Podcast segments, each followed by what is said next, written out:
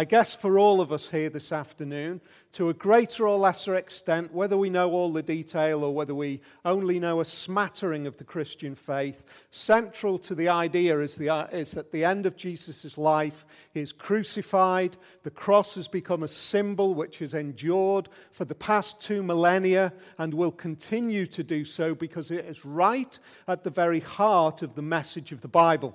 We're going to look at that this afternoon by not looking at the crucifixion of Jesus, which is perhaps uh, a surprising thing. The end of this chapter, chapter 20, 23, Jesus is crucified. But it's the bit before that I want to look at. It's the bit leading up to Jesus' crucifixion. crucifixion. Uh, I want to remind ourselves as well of why Luke is writing in this way he says right at the very beginning, chapter 1, verse 3, I decided to write an orderly account for you, most excellent Theophilus, so that you may know the certainty of the things you've been taught. I want you to be certain about this Jesus, and I want you to be certain about the things that you've been taught about this Jesus. And then, fascinatingly, what he then does is he tells the story of the life of Jesus with next to no explanation. It's interesting, isn't it? He just says, These are the things that happened.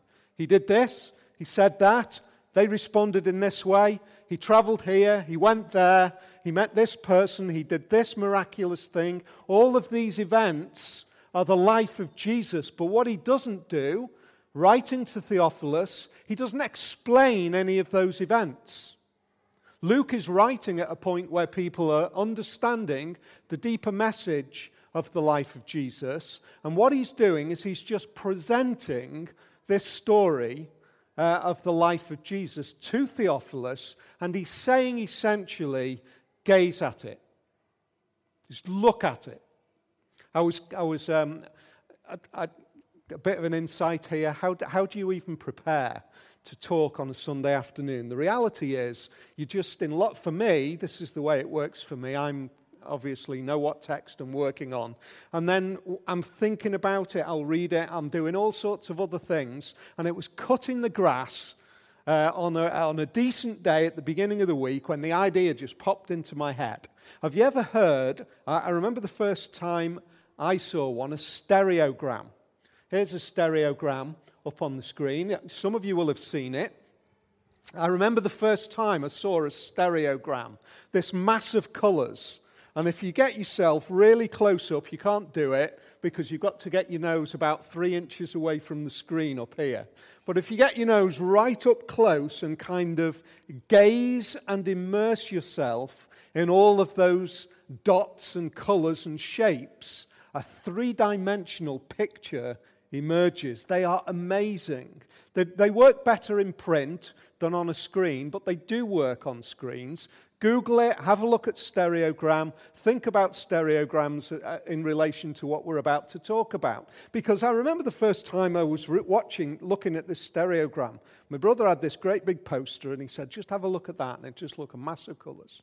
Said, get really close and just focus and focus.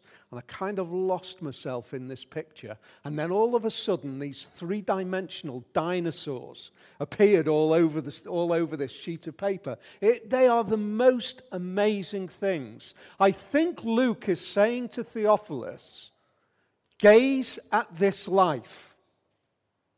Just keep looking at it. Keep pondering about uh, in relation to this life. Hold that thought in your head as we work through the next few minutes. This 25 verses is essentially the story of three named people, four named people, sorry, four named people and a whole rabble of people. We're going to look at them each one bit by bit. Jesus has just, in the previous chapter, shared an intimate meal with his disciples. It's been one of those moments, as we looked at it last week. It's the foundation for as we celebrate communion every month. That's the foundation. It's been really important, incredible moment in the life of Jesus, and it remains so today. What did it say back then when Jesus was sharing this, light, this meal with his disciples? He said, Do this as you remember me.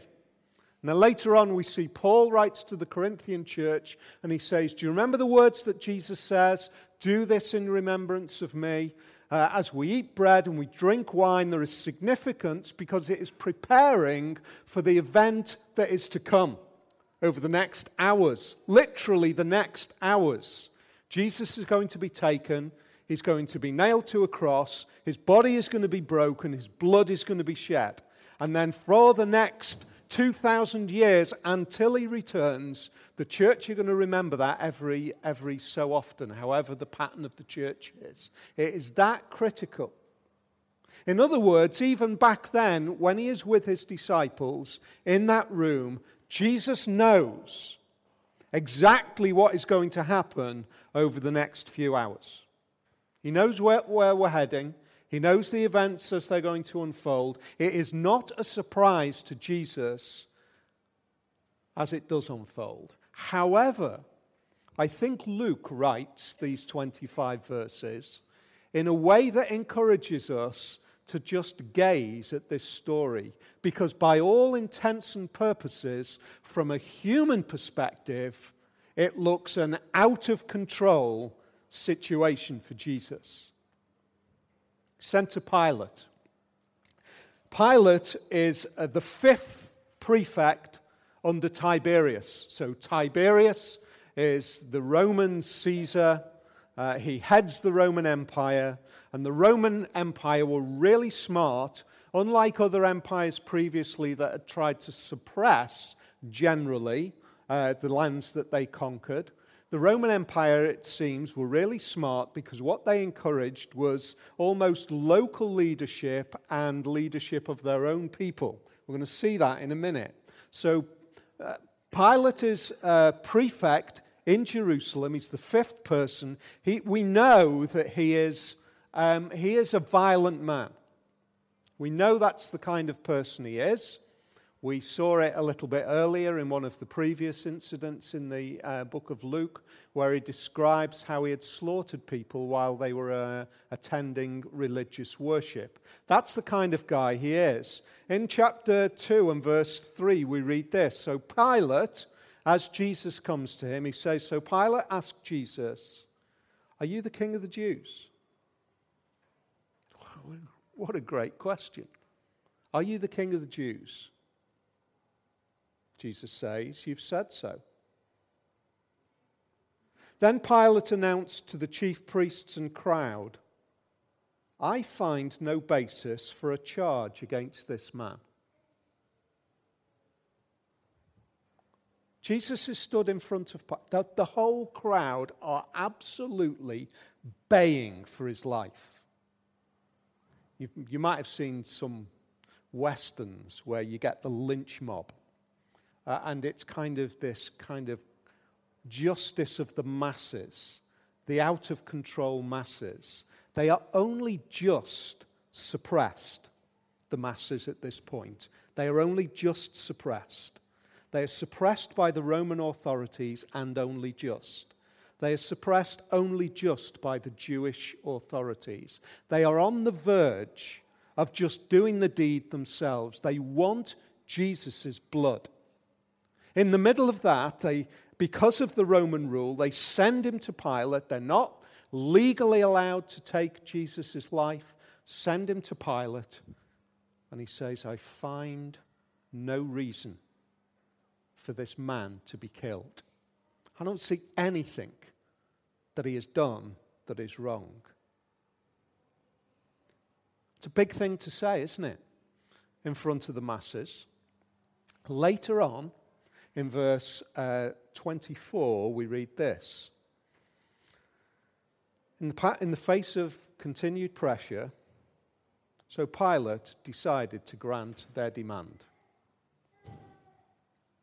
What does that say? How do we understand what's going on there? Here's Pilate. He says, I can't see anything. And then, right at the end of this account, he says, Well, you do what you want. What does that say about him? What does that say about this incident as far as Pilate is concerned? We know from one of the other accounts, his wife comes to him, who has had terrible dreams in the night, and has told him that this is a just man, don't have anything to do with him. As far as we understand, and this is remarkable, as far as we understand, Pilate's wife later on went on to become a believer in Jesus and a Christian within the Roman governing families. What an amazing transformation. Pilate's wife. And Pilate's wife speaks to him and says, Don't have anything to do with him. And yet we have this man who has the life of Jesus in his hands. And he says, I can't see anything wrong. And then he says, Do what you like. What does that say? I think what it points to is that the final analysis, is just indifferent towards Jesus. He's just indifferent. He's been confronted with this man. He's had the most amazing conversation. Imagine somebody who stands in front of you and you hold their life in your hands. You say, Give me reason why I shouldn't execute you. And they say virtually nothing. Surely that, that must have been an amazing experience for Pilate. And yet, at the end of it, he's fairly indifferent. I think there's a real picture there. And I guess that's what Luke is suggesting to Theophilus. In the light of looking at Jesus, in the light of experiencing Jesus, in that moment, Pilate could become became indifferent in the light of all of the evidence that has been stacked up over the, uh, the few years since Jesus' life and the writing of this account, there will have been lots of people who have got to know about Jesus. There will have been lots of people who will have seen Jesus alive in his life, seeing the amazing things that he's done. And then ultimately, at the end of their experience of Jesus, they end up indifferent to him. They end up, well, it really didn't make that much of an impact on me. There are other things in life which are bigger. Wow, what a, what a, what a dangerous place to be. Luke is saying, look, this is the Son of God present in the world. The one thing that we can't be with Jesus, if we really see what Luke is saying, is indifferent. We've either got to be opposed to him because we think he's a charlatan, or we've got to say he is who he is. And, and saying he is who he is has to have an impact on us. It's God in the world, Luke's saying. You can't be indifferent to that. And yet, here we see this man, Pilate, who had all of that authority, who doesn't see Jesus as guilty, and yet ultimately is indifferent to him. He passes him on. I find that really interesting. Look at verse, uh, look at verse 8. Sorry, look at the, uh, earlier than that. Uh, if we go back to verse um, 6, on hearing this, when he heard that Jesus was from Galilee, on hearing this, Pilate asked if the man was a Galilean. When he heard that Jesus was under Herod's jurisdiction, he sent him to Herod, who was also in Jerusalem at this time interesting little insight into the politics of Palestine at the time. Jerusalem is in the southern part of the, uh, of the land, uh, and Galilee is up in the north. And I remember I mentioned earlier about the way the Romans used this idea of using their authority and local authorities. Herod was essentially the local guy, and he, he had local responsibility for Galilee. And Herod looked after the southern area where Jerusalem was. And it happened that they were both in Jerusalem at the time. It's not that huge a distance, uh, and the authorities would have easily traveled backwards and forwards. Herod is ruler up there, Herod Antipas. We know about him. We know that he's a ruler of Galilee. So he has authority over Jesus. This is great news for Pilate. This is a get out of jail card. This is one that I can just wash my hands of, hand him over to Herod. He's a Galilean. Herod is responsible for the Galileans. Now I can just pass it on. Uh, what am I doing tomorrow? Pilate might have thought. Oh, yeah, I've got that great day planned. Pass him on to Herod. It's out of my hair. He passes him on to Herod. We read in verse 8 When Herod saw Jesus, he was greatly pleased because for a long time he'd been wanting to see him. From what he'd heard about him, he hoped to see him perform a sign of some sort. Herod is a fascinating character. We read about Herod earlier on. He's stolen his brother's wife, and he was accused as somebody who was, in, in a sense, figurehead of the Jewish nation, a ruler of the Jewish nation, albeit that he was kind of planted there by the Romans, John held him to account and he said, Because you are leader of God's people, you should not do that. And Herod had John put in prison. John, if you know about John, John's this kind of maverick preacher. Uh, he wore kind of hairy clothes that he'd probably hand stitched. He ate locusts and honey, and he lived out in the, in the wilderness. He was this kind of sh- shouting, bawling, calling people to account voice of God. He was absolutely the right person at the right time, saying, You've got to listen. Herod was fascinated by John. He didn't like him in one way because he held him to account because of his actions, but he put him in prison. But even though he was in prison, he used to get him brought out of prison. Come on up into my court. Let's have a chat. Tell me some stuff. Tell me some stuff about God. I, I love it when you talk to me. And ultimately, he got rid of him. When it came a bit too close, when his wife, his new wife, was really, really narked by the behavior of John, she had her daughter dance seductively in front of her stepfather and his mates while they're drunk. That is, I mean, it's just bad stuff, isn't it? When she pleased him, the mother had said, You ask for John the Baptist's head on a platter. That's what you, that's what you ask for. And that's what he did. I wonder what he thought when he heard that Jesus was on his way. John has been talking to him about this Jesus, and now he gets to see him face to face.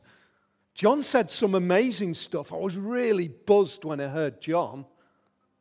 I wonder what Jesus is going to do. I wonder whether he'll do some of that amazing stuff, turning water into wine. That would be amazing. Then tomorrow we'll have a party with the wine that he's made. That would be great. I'll get all the boys around. We'll turn some water into wine, and then I'll keep him. It will be my little plaything. That's what he was to Jesus. That's what Jesus was to Herod this little bit of exciting sideline activity, totally self serving. It's all about what I get out of it.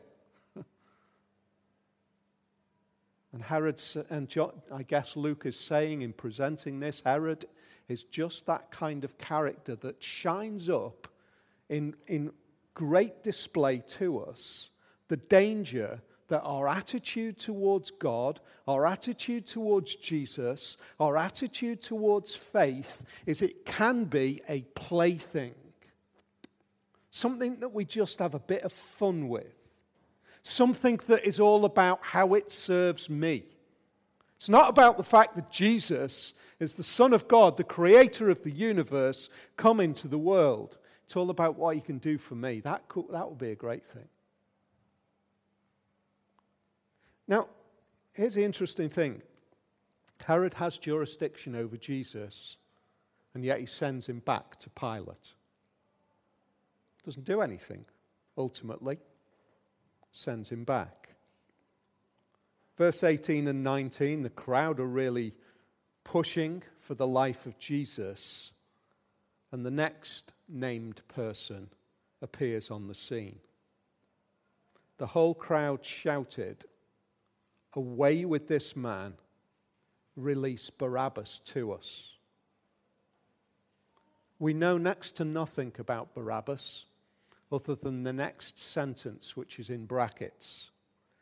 Barabbas had been thrown into prison for an insurrection in the city and for murder. That's who Barabbas was.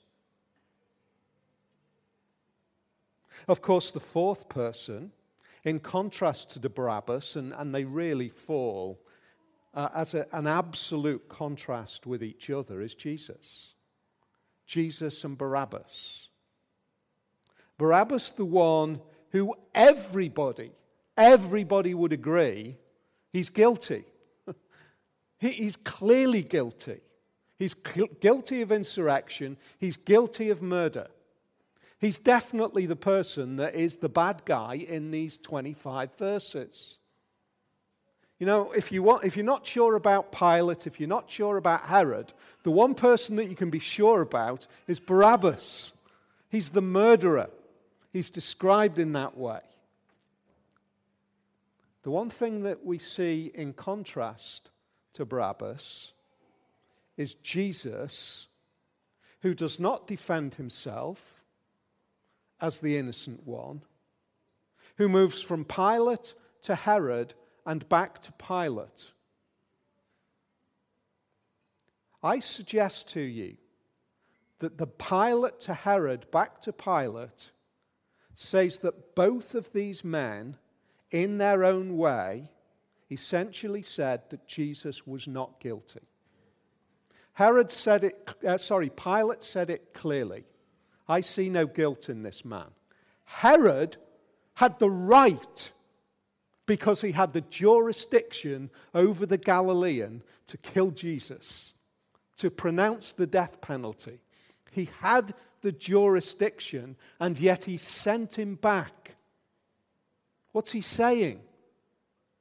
For all that I might dislike the stuff that John said, for all that this Jesus is a bit of a troublemaker, I can't see guilt. The innocent one. And Herod says, uh, Pilate says ultimately, have your way with him, but I can't see anything that displays guilt. Both of those two authorities come together they say innocent, and yet they both serve the wider populace that says guilty. And that is the scandal that is presented to us. The one who has innocence portrayed in the whole of the life that has gone before compared to the one who is absolutely, clearly guilty. It's a scandal, isn't it? It's a scandal. It is a scandalous miscarriage of justice. Uh, we've seen some scandalous miscarriages of justice down through the years. I'll dwell on one that was a long time ago. 1949, Timothy Evans was hanged in 1950 for the 1949 murder of his wife and daughter. Fifteen years later, it emerged that John Christie, who was a serial killer, was responsible for the death of those two women. He'd killed his own wife and six other women. The police had missed vital evidence, and he was the chief witness against Evans. And the, all of his evidence was believed by the court. This case was so important, so dramatic, so massive a miscarriage of justice that it was directly influential in the abolition of the death penalty in this country in 1965. It was just one of those amazing, incredible miscarriages of justice. And yet, the miscarriage of justice that stands above all in history, I would suggest, is the miscarriage of justice with regards to Jesus and Barabbas. The one who doesn't deserve to die dies, the one who does deserve to die doesn't die. What does a miscarriage of justice feel like?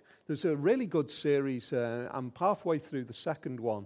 Um, a, a, a organization, charity called Inside Justice, I think it is, that investigates miscarriages of justice. One of those kind of prominent themes that really comes out is the idea that a miscarriage of justice leaves the victim feeling helpless. The whole system is against them, everything's against them. The evidence, the key players, they feel helpless. There's nothing that they can do. If you've read a bit of literature, you might have read The Trial by Franz Kafka. Uh, an unknown kind of uh, authority and an unknown crime played out in the story, uh, and he's, he's left against this, this constantly observing nation, this kind of politic that he, he can't stand against, and yet he's lost in this experience. He's helpless. Bit 1984 ish. And yet Luke says, I want you to really gaze. I want you to gaze at this event. Because as you see the various colours on the surface, if you gaze a bit deeper, if you look deeper into this, you will see the most amazing thing that none of this was Jesus losing control. In fact, it was quite the reverse. It was Father and Son together in perfect commitment to a plan of salvation which necessitates the innocent being found guilty so that the guilty might go free. That's what we know about the message of Jesus. And yet, remarkably, it's spoken to us in activity that Barabbas becomes the very representation of the most guilty who goes free. He goes free because Jesus is the one who is found guilty and killed. There is that perfect moment of the substitution of one for the innocent, the substitution of the guilty for the one who has no guilt upon his hands, and yet he bears the guilt. What an amazing picture. I want to ask you the question as you gaze at it, as we look at it, I want you to think who is in control of this whole narrative? Who is in control of these events? It looks as if Jesus has just lost control.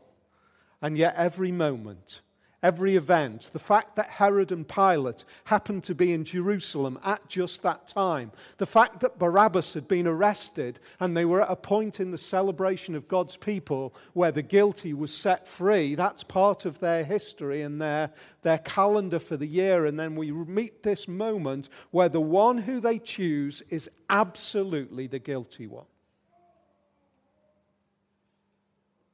A bit like that picture where you gaze at it and a whole new form emerges. Because I want to suggest to you, we've talked about four named people in this narrative.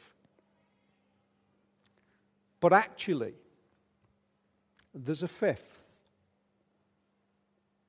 The fifth named person in the narrative is the reader of the narrative.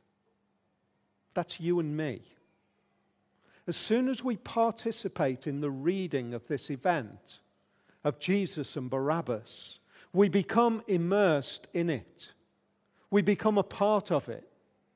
We become those who play a part in this story in understanding, in interpreting, in seeing, confronting. What does this mean? Why does it happen? It seems to me that the God of heaven is so determined for you and me to understand what it means for us to be saved that he insists that we understand a few things. Firstly, it is a grisly business for somebody to be saved. There is no easy way around being saved. It demands justice. It can't be treated lightly. Justice is an important thing. Forgiveness, mercy, salvation does not come easily. And it's a grisly business. And it means that there has to be the shedding of blood. But secondly, it seems to me that the only way in which that can work is if the one who bears the price is actually innocent. And it's the moment where Jesus in this narrative becomes absolutely focused in our minds. What, what could be more innocent than the hundreds and hundreds and hundreds and thousands and probably millions of innocent lambs that have been sacrificed in all of the Old Testament? Why is that? Why why an innocent lamb? Because it is necessary for innocence to be the bearer of guilt, for true salvation to work. Put quite simply, I couldn't stand in your place any more than you could stand in my place. Why? Because I've got my own guilt that I'm responsible for, as much as you've got your own guilt that you're responsible for. And it takes the innocent to step in. Now, isn't it amazing, therefore, that Barabbas goes free? You say, well, hang on a sec, Barabbas. We don't know anything more about Barabbas. I haven't got an amazing revelation that, you know, the later writers in the early church talked about Barabbas. But, but you know, I do wonder. I do wonder if Barabbas had been at the very center of that moment. I think it's entirely possible that Barabbas himself pondered on what had happened, and he may well be sharing eternity with everybody else who believes in Jesus. I think that's quite possible. Because at least what it shows is that Jesus stands in the way of the obvious guilty. Everybody knows that he was guilty. And yet Jesus stands for those who are guilty because of his innocence. What an amazing story. What an amazing picture. I wonder whether Theophilus was sat there reading this one morning where suddenly the event of Jesus and Barabbas became clear in his mind. Luke doesn't explain it. Doesn't explain it. Just says this is what happened. Gaze at the picture. Immerse yourself. And a whole new picture will emerge. That great picture of the gospel the good news of Jesus.